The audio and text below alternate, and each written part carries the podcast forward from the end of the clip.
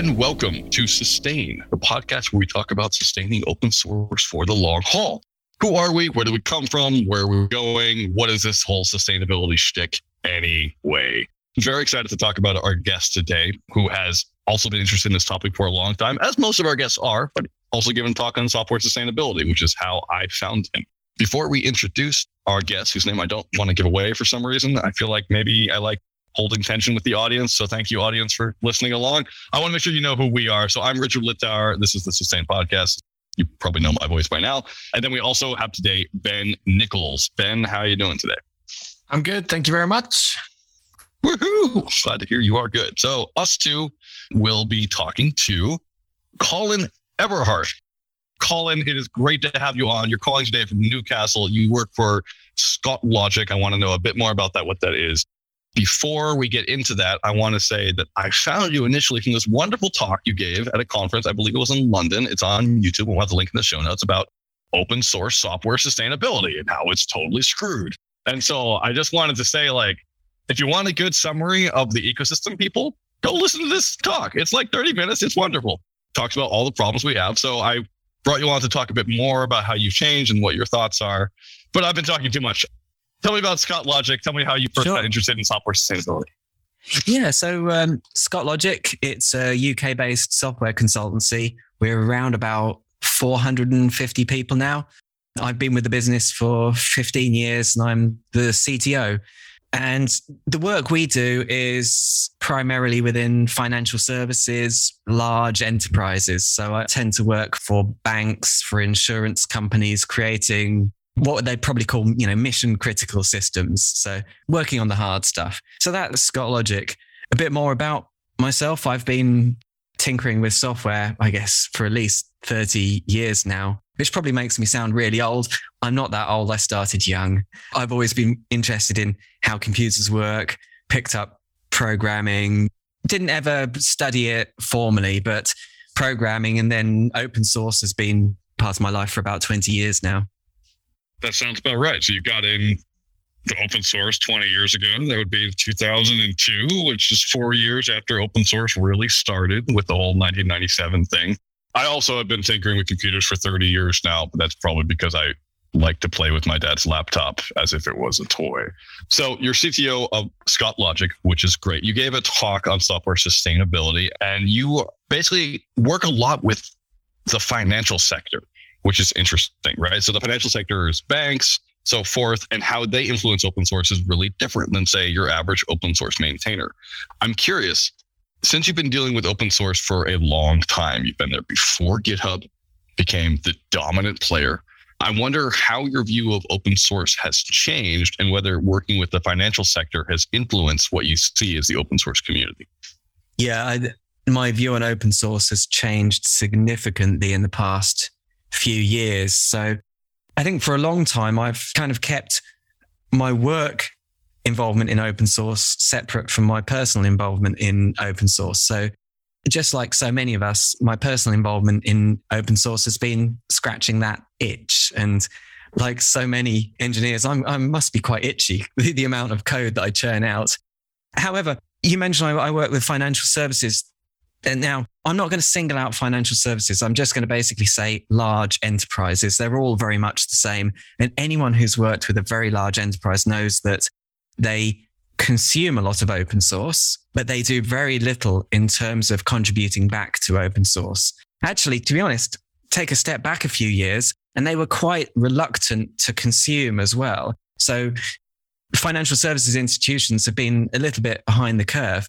I'm also involved with a group called FinOS, FinTech Open Source Foundation, which has now moved into Linux Foundation. So I'm relatively involved in the more sort of structural side of open source, the more corporate side of open source through that.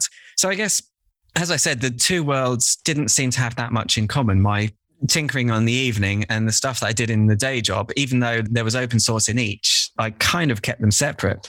But as Scott Logic has become bigger, I see that we have a certain responsibility. When we were small, just like many small companies, your main responsibility is keeping going, making sure that next year you're still there so you can pay your staff. Whereas Scott Logic's doing really quite well. We're a growing and stable company And that made me start thinking, you know, we have a growing responsibility ourselves. So what can we do to help sustainability within open source? And that's something that's been bouncing around in my mind for the past few years now. And We're starting to take some concrete steps. So that's the journey that I've been on.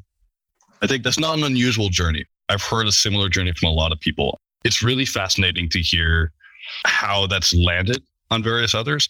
One of the things that comes up for me when I'm listening to you talk about corporate responsibility or the responsibility of, say, Scott Logic or you, a lot of it seems to come from this internal place of like, I feel like I could do more to help out. We've gathered so much. How can we give back? What's interesting to me is that always seems to be kind of a voluntary shift, and it depends upon enlightened individuals in the corporate environment to go out and then push for that to say, oh, we should donate money in some way. And I'm wondering do you see it as being an individual choice by socially responsible members of the corporate environment? Like that's how we need to get back? Or are there structural reasons to get back, which are helpful for large corporations or enterprises in open source, where there's a beneficial reason that may help out open source? when you have a responsibility to something, it's just like the responsibility that we have for our natural environment. I think the key things are education, make people understand, firstly, understand that their impacts are indirectly having a detrimental effect. Very few businesses are having a direct detrimental effect on open source. Probably more are having a direct detrimental effect on the environment. But firstly, understanding the effect you're having. Once you have that understanding and you understand how it works, it's not too much of a leap to get to the point where you realize that investing in open source actually reaps direct benefits to yourselves. I mean, so much of it is about education on so many levels. There's the level whereby contributing to an open source project makes that project better for you as a consumer, but also the indirect benefits of having engineers who are fluent in open source. And I did a talk about four years ago called Why I Love Open Source. And it was a very selfish talk. It was about these are the things that make me better as a person through working on open source. So it makes me a better communicator. Often you're communicating with people you've never met. They might not speak the same language. Understanding how to communicate is a fantastic skill.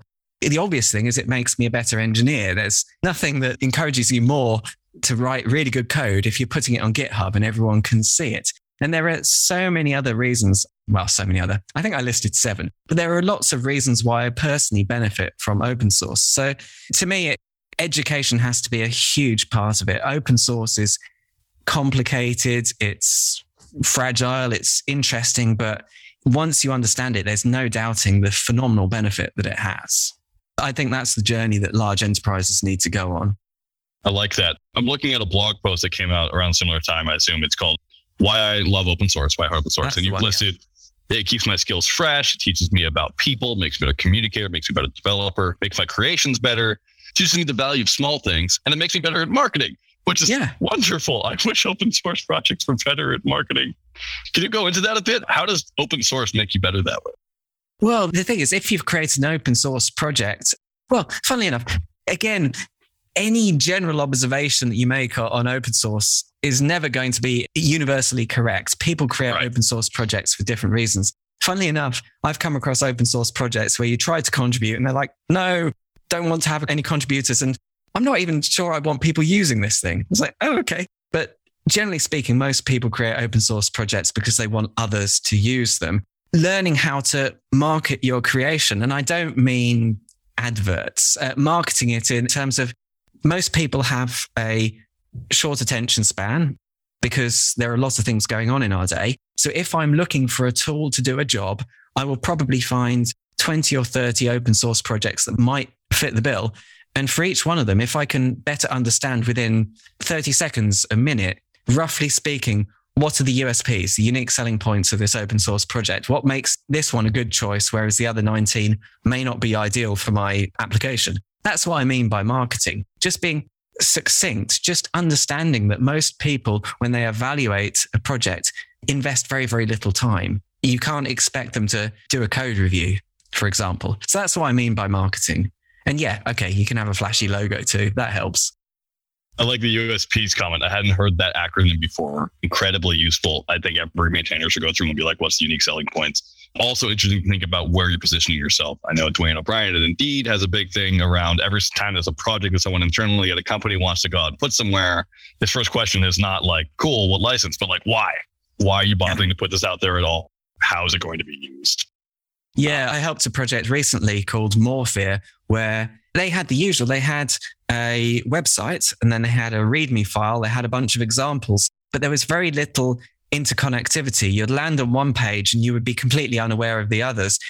You have to design the user journey. If they land on something technical, you need to signpost them out from something technical to the required landing page that really describes the why, why this thing exists. So just like people who do a good job of designing a website, just understanding what information to place in which locations and the journeys that people will take. And that's what marketing is in that respect. Feels like we should have you on the open source sustain design podcast as well. Yeah. From personal experience, my most successful open source projects have been the ones where I've probably invested far more time in the non code elements than, than the ones where I've mostly spent my time coding. I think a healthy mix is 50 50, and that's probably not what many people want, which is absolutely fine. But I think to create something successful, you have to spend quite a lot of time explaining yourself. I want to move the conversation in a slightly different direction if I can, because you have a lot of experience working in kind of highly regulated and somewhat restrictive marketplaces. And I was just incredibly interested in talking to you about your talk and the lens that you have as talking about open source sustainability through corporate social responsibility. And for me, those two words, right? Social and responsibility are just like make my brain explode. And there's a mass of conversations that I want to have about those two things.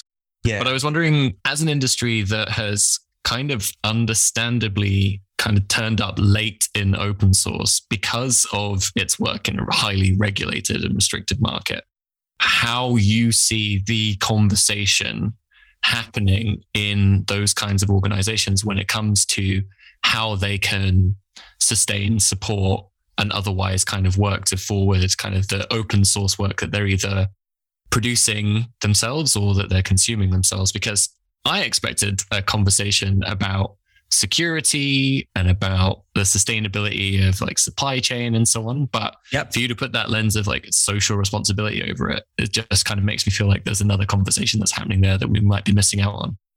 I wouldn't say the conversation is happening yet. It's a conversation that I'm personally encouraging. And I've been trying to work out the solution to this problem for the past few years now. Once I realized, hang on, we should be part of the solution, not part of the problem. I thought, right, what's the solution? And funnily enough, the first solution I came up with was blockchain, NFT, and AI. Maybe not all those things, but you get the picture. It was like, yeah, blockchain, that'll do it. Crowdfunding, that will do it. And it was, I know you'll have had reference to this book a great many times, Nadia Eghbal's book about working in public. And one of the things that really resonated with me was a great many people are not necessarily looking for money and their most prized asset, their most protected asset is their attention. And what she means by that is, as an open source creator, there will be parts of your job that you love. That's what got you into open source. And there'll be parts that are a bit of a chore. And the more that we sort of create work for them on the side that's a chore, the more they get frustrated, the harder it becomes for them. So one of the most precious things, most useful things we can do is firstly understand that dynamic. Secondly, look to support them in such a way that they can maximize their attention so that they can do the things that they want to do. So again, I've, I've gone through iterations of looking to create funding bodies. We were on the cusp of doing that when I thought, hang on, this just doesn't feel right. Open source funding's been done before. It does work, but it has its limits. I wanted to explore something a little bit different. So let's jump to the solution that I'm playing with at the moment. It's in its genesis, so I'd be fascinated to hear your opinions on it. So, Scott Logic as a consultancy, we have about 400 people, and at any one point in time, around about 80% of them will be working on a client project. The other 20% will be doing all kinds of useful things like helping in sales, helping with their own personal development. And sometimes they'll be working on projects. My thinking is if we can carve out some of that time to contributing to open source, then we can do some genuine good. So the model I'm, I'm looking at is, I'll call it the roll up your sleeves and help model rather than the financial contribution model. My hope is that if we can make this work, we can encourage others to roll up their sleeves. Because talking about banks and large enterprises, it's easier to get them to separate, to part with their cash than it is to get them to part with some of their engineering time. And I do want to demonstrate that my hope is that we can demonstrate that you can do some real good by rolling up your sleeves and getting involved. I like that a lot. That reminds me of Megan Sanicki talking about gifts, treasure, but like you can give other things in money. You yes. can give clout. You can say, hey, come talk at my conference, or I can come talk at your conference, or I could drop your name here. You can give credits for things. Here's free AWS servers, credit, et cetera, et cetera. You can give swag. There's all sorts of ways to get involved. Giving code is another way in open source. Hey, you need help. We can help with that. A big motivator for me was we ran a survey with FinTech Open Source Foundation about a year ago. And one of the results I found particularly fascinating was we asked them about the inhibitors. What are some of the things that are challenging for you with respect to consuming and using open source? And the highest points were IP related concerns and security concerns. So security was very high. So basically, they fear using open source tools and components because there might be security flaws within them. The Linux Foundation FOSS contributor survey was targeted at maintainers and contributors. And one of the questions, to paraphrase, asked them, what are the things that you, I'm not sure they use the word dislike doing, but what are some of the things that you're concerned about, but you are not actively pursuing? Security was top of the list. So you've got banks aren't consuming because they have security concerns, and you've got maintainers and contributors who explicitly state they're not keen on taking on the security responsibility and the challenge. And there's a massive gap in the middle.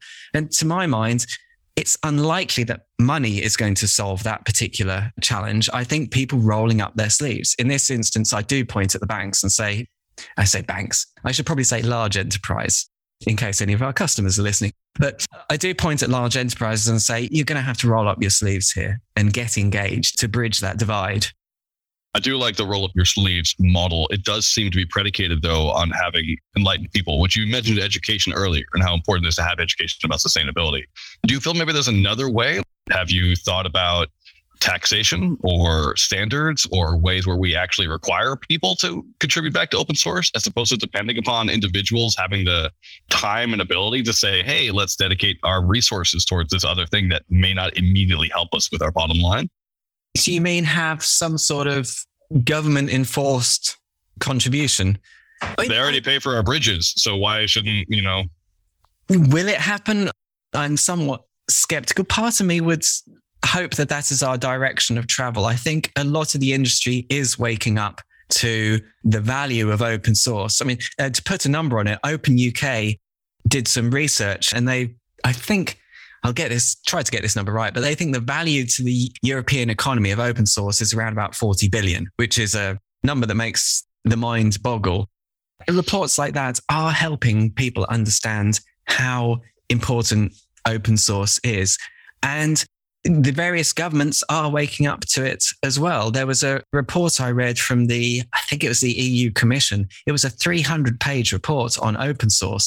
And I must admit, I haven't read all of it. I skipped through some of the interesting data, but it's a fantastic report. It looks at the economics of open source. It looks at the contributions coming from different European countries, but it also looks at the legislation, what the public and private sort of rules are on open source.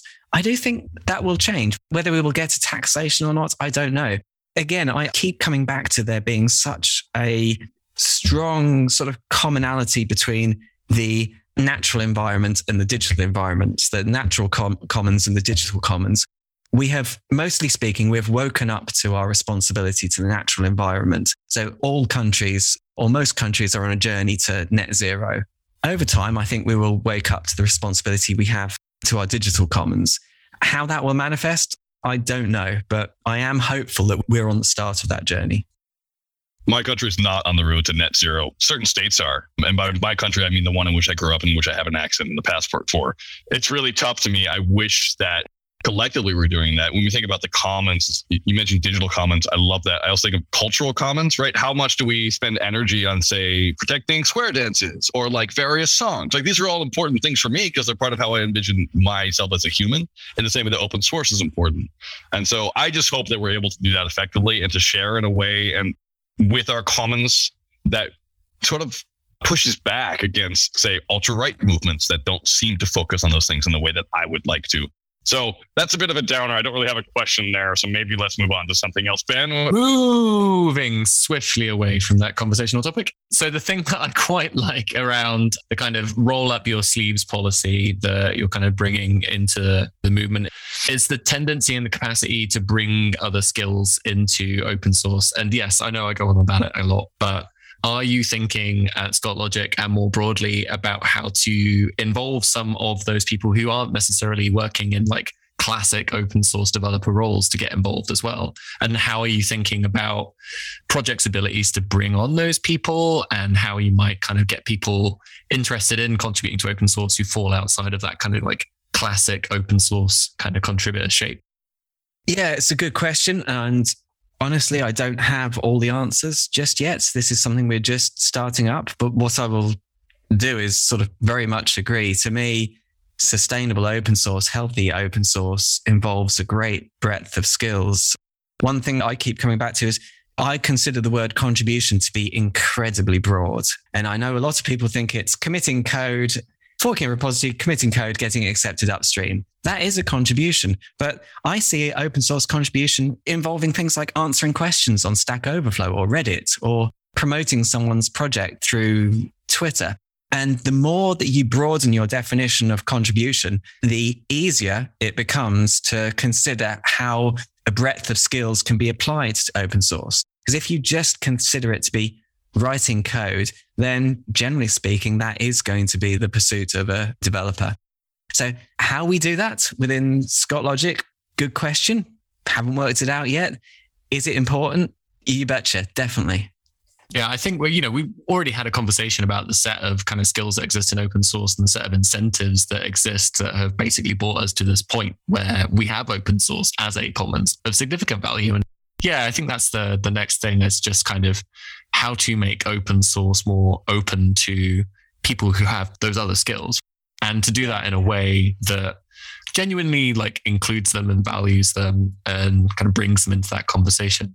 I would love places and spaces like GitHub to be the home for contributors as opposed to the home for developers. And I would I'd love more people to kind of have that conversation about contributing to open source as a way of yeah building your CV in spaces other than being a software developer. So hopefully we can continue those conversations. Definitely. And bringing the conversation back to something we covered earlier, open source makes you better at marketing, or my hope is it would make you better at marketing. Marketing isn't a core developer or engineering discipline that quite naturally involves talking with people who have quite different crafts and experience to yourselves. At the beginning, we joked that we both have a podcast editor called Paul. The Paul that I work with has a degree in English and he's fantastic. I generally think I'm relatively good at written English, but when he takes something that I've written and casts his eye over it, it becomes so much better. And that's a fantastic skill that can be employed to open source. Our Paul is also fantastic and makes everything better. Thank you, Paul continually all the time forever. One of the things that's interesting for me when we talk about sustainability and talk about metrics and so it's easy to say that sustainable code means people have to code better and like code is the only metric that we're looking at like where committing contributions means committing code. And i think all of us agree that that's not the only thing in open source right? We're trying to have a more diverse wealth of skills. In your talk you gave a couple of years ago about open source sustainability you mentioned that it's really hard for a lot of projects to have enough funding to hire a full-time equivalent position. I thought that was an interesting view of open source. FTE is the way that we have more sustainable open source. I wonder yeah. if there's another way of doing it, whereas how you feel about the open source project would be a good metric. I wonder if you've thought about other possible views of looking at what sustainability might be like as opposed to just an FTE. Yeah, and that's because I guess at the time I was doing that, I genuinely thought that just getting enough money was the solution. And yes, open source funding is a fantastic thing, but it, it isn't the solution for many maintainers. How we measure that? That's a very good question. Again, I'll come back to the probably the best data set I've seen for that is the Linux Foundation FOSS contributor survey. I don't know if you've come across that one, but it was targeted directly at maintainers and contributors. And the questions they asked were quite personal about how you feel about various different things. And the results were really quite interesting. So Bhutan has a metric that they used, like happiness as a country. They measure how happy their people are. And we've also seen metrics coming out of like Europe where they show like Denmark is the best country to live in because people are generally really happy because their bureaucracy tax is really low. The quality of life is really high. Everyone is beautiful in Denmark. I mean, we all know the sorts of things. So I'm just curious, having that as a metric on the government level makes it easier to set policy that says, oh, maybe we shouldn't build a giant landmine here. Maybe we should actually invest in, say, daycare. It'll be a whole lot easier for the people that are involved and make them happier. I'm wondering if you had to spitball any idea for how to make it easier for people to live in open source, to have a better metric for sustainable code in the future and sustainable communities. What would you possibly do, especially because you're all about rolling up your sleeves and getting to work? Again, one of the many, many projects that I kind of started, then turned off because I thought it was a bad idea, it was a good few years ago. I started a project that was analyzed open source projects to try to measure their health, but I had the consumer mindset on it was like so many people, I was worried about the supply chain that every time I added a project, I was actually adding two or 300. So I wanted to build something that allowed me to do a very quick assessment. I actually was going to call it the open source report card and make it a bit like a school report. And now, more recently, having used OpenAI and GPT-3, I really think I could build something cool. However, I think it would have a detrimental effect because I don't think you would be measuring the right thing because the right thing, to your point, is much more subtle. I would really like there to be a way for open source maintainers to be able to safely raise a hand and say, Hey, I'm struggling here. And there isn't a way to do that. You can infer it a little bit, maybe through, you know, the number of open issues, but that doesn't really help. Typically, we only find out when it goes bang when it reaches breaking point. So it's your point about happiness. Do you know anyone measuring that? Because I think you could turn it into a GitHub badge or something like that. Hey, I'm a happy open source maintainer. That probably wouldn't work. But something that is the finger on the pulse of all these open source projects that we depend upon would be really useful because from my perspective, rolling up our sleeves, that would give us a really good guide, we would be able to see the projects that are struggling and need some assistance. I think it would be great. I've not seen anything yet. I'll write that idea down for later today. At the risk of kind of turning it into a workshop, I think some of the things I've been thinking about maybe involving a degree of this is what we want to achieve with this project. And these are the resources that we have at the moment as a function of happiness, right? Like there are projects that are at a different stage where actually they're kind of post maturity and it's now yes like functionally this thing works environmentally this thing needs to be updated in order for it to be able to work as the kind of environment around us moves versus projects that are like yeah we've kind of got a cool concept and we know we have something and we have some users we now have this roadmap that we would love to be able to progress on but we don't have the necessary resources and i say resources meaning like people and time in addition to other things like money and so on as well. And then that might be a way of trying to get, I guess, to remove the word happiness because it can be so, so yeah. subjective, but kind of focus it on what the project wants to achieve and the resources that it currently has. And that might be useful. But yeah, I feel like I'm maybe turning this into a workshop now.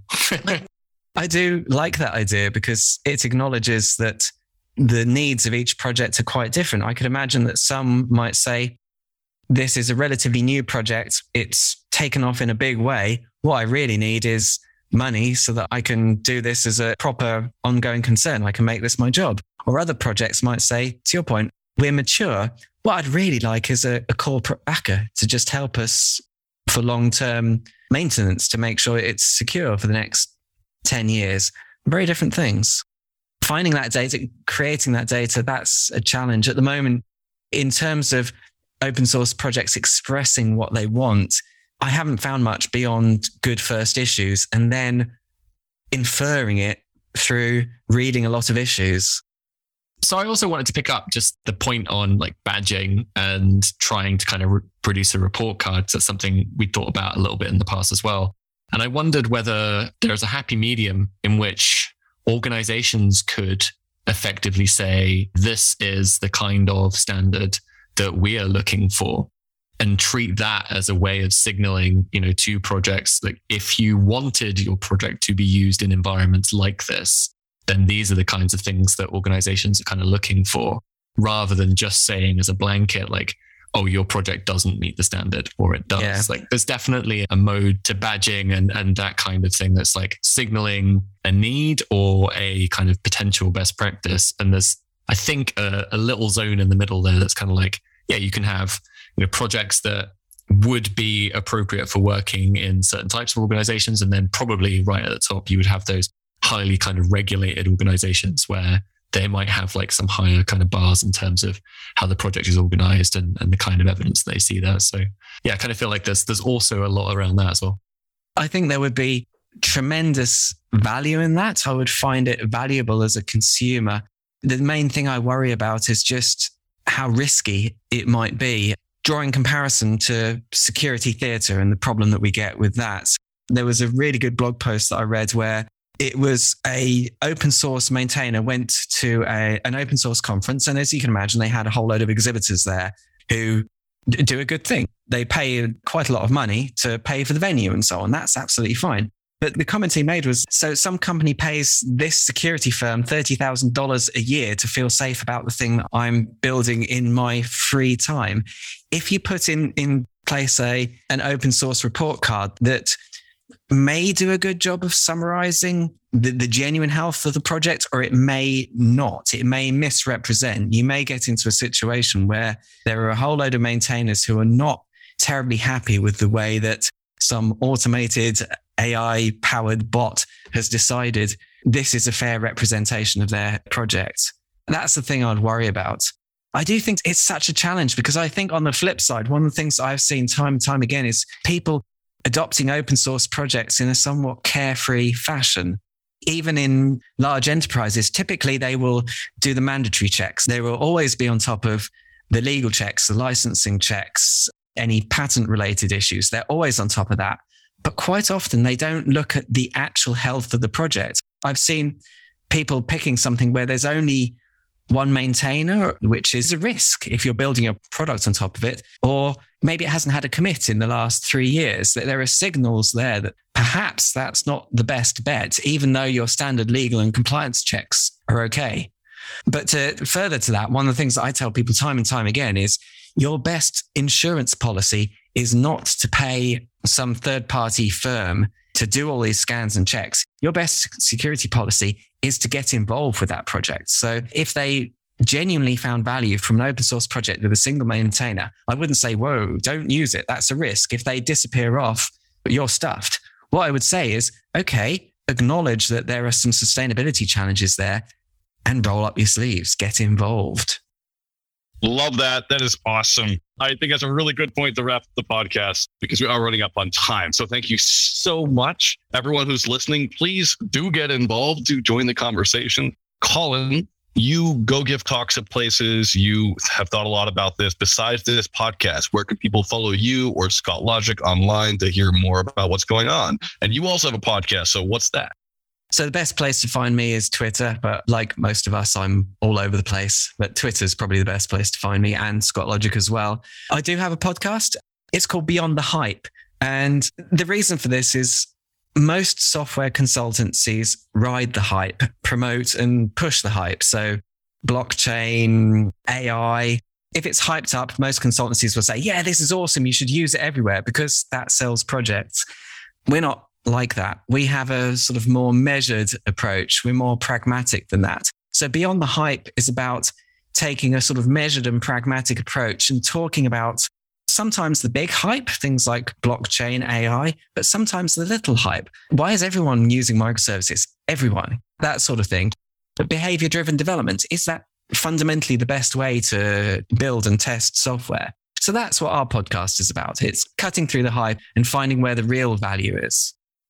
Awesome. I just had an idea about founding a company called Open Source Software Security, where once a day I'll write you an email saying it's all going to be okay. For this, I'll charge $50,000 because it'll just make you feel better, right? Like it'll make you feel better. Where that money goes, don't let's not worry about it. But if anyone wants to be a customer, let me know and I'll set this company up. Or one that creates a bot that opens a trillion pull requests every day, telling you to upgrade all your dependencies because ah, the world's on fire. The world Yeah, is lo- on I fire. love that. Love that. On Twitter, you can find Colin at Colin Eberhardt. That's E B E R H A R D T. So, Colin, that's great. Don't leave yet. This is now the part No of the show we get to do Spotlight. Spotlight is where we highlight projects or people which really have like helped us out in our lives, or we just think are awesome and need some light shed on them. So, Ben Nickolls, traditionally I ask the other panelists first, what is your spotlight today? I'm doing something completely uncool and pitching my own stuff. So, if anyone uses Octobox, which is an open source management tool for GitHub notifications, we launched a little while ago some extensions that are for Chrome and Firefox that mean that you can page through your GitHub notifications in GitHub. So, yeah, if you want to kind of wake up and start your day by running through each of the issues that you have a notification about, just go next, yes, do this thing. Next, no, ignore that thing. Next, yes, let's do that thing. And then finish. And that's the start of your day with a nice little to do list. Then that's for you. It's Octobox on GitHub forward slash extension for that code. And that includes links for Chrome and Firefox. Awesome. I'll do something slightly different, which is to say that Octobox is not just you. So my person today is going to be Andrew Nesbitt. Andrew is a super awesome developer who has done a lot of great work with Ben in the past. He's one of the main people on Octobox. He's also one of the few people who contributed to my Patreon when I had a Patreon, and I'm still just so grateful for that. That like he trusted me with a tiny bit of money, which wasn't really that much, but meant a huge amount to me. It meant so much I didn't know what to do and stressed out and didn't email anyone on the Patreon for a while. But I'm just really grateful for Andrew and his continued work, just particularly on things like libraries.io. Also, just for him continuing to exist in the world. You can find him at teabass, T E A B A S S on Twitter. That's my spotlight. Colin, what's yours? Sure. I want to highlight something which is, oh, it's a challenging subject. So, relating to the war in Ukraine and how that relates to open source, you, you might not think it does. There was a fantastic blog post just a couple of months ago on the weaponization of open source. So, there are a number of open source maintainers who have tried to use their open source project with every good intention to do harm to Russia. And I can totally understand why people would want to do that. The blog post is fantastic. Everyone should read it because one of the most important take home messages within that blog post is that the open source community is very much built on the notion of trust. And whilst those individuals might think they're doing a good thing, it does really shake the foundations of what makes open source fundamentally work and sustainable in the long term. So, yeah, it's a fantastic read and really, really makes you think to consider, you know, the role of open source when there's a war going on. You wouldn't even imagine it. But that's, again, that is how far reaching and important open source actually is. Fascinating. Oh, I want to talk about so much more about that because I disagree with that post and I want to talk about it some more. Ah, but no, no, it's great. Thank you so much for coming on. It's been excellent to have you. I really enjoyed this conversation. I really enjoyed the thoughtfulness that you bring to the ecosystem at large. And I just am fascinated. Guests, oh, listeners, if you are fascinated too, please do join in the conversation. If you have any thoughts about this podcast, you can send them to us at podcast at sustainoss.org. You can put them on Twitter. Just do at sustainoss and also at Colin Eberhardt so that he can join the conversation too if he wishes to.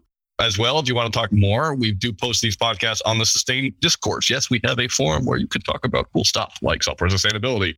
That's discourse.sustainoss.org. This is the really fast part of the podcast. Thank you for listening. And beyond that, Colin, thank you so much one final time. Good luck with everything and take care. Cool. Thank you very much.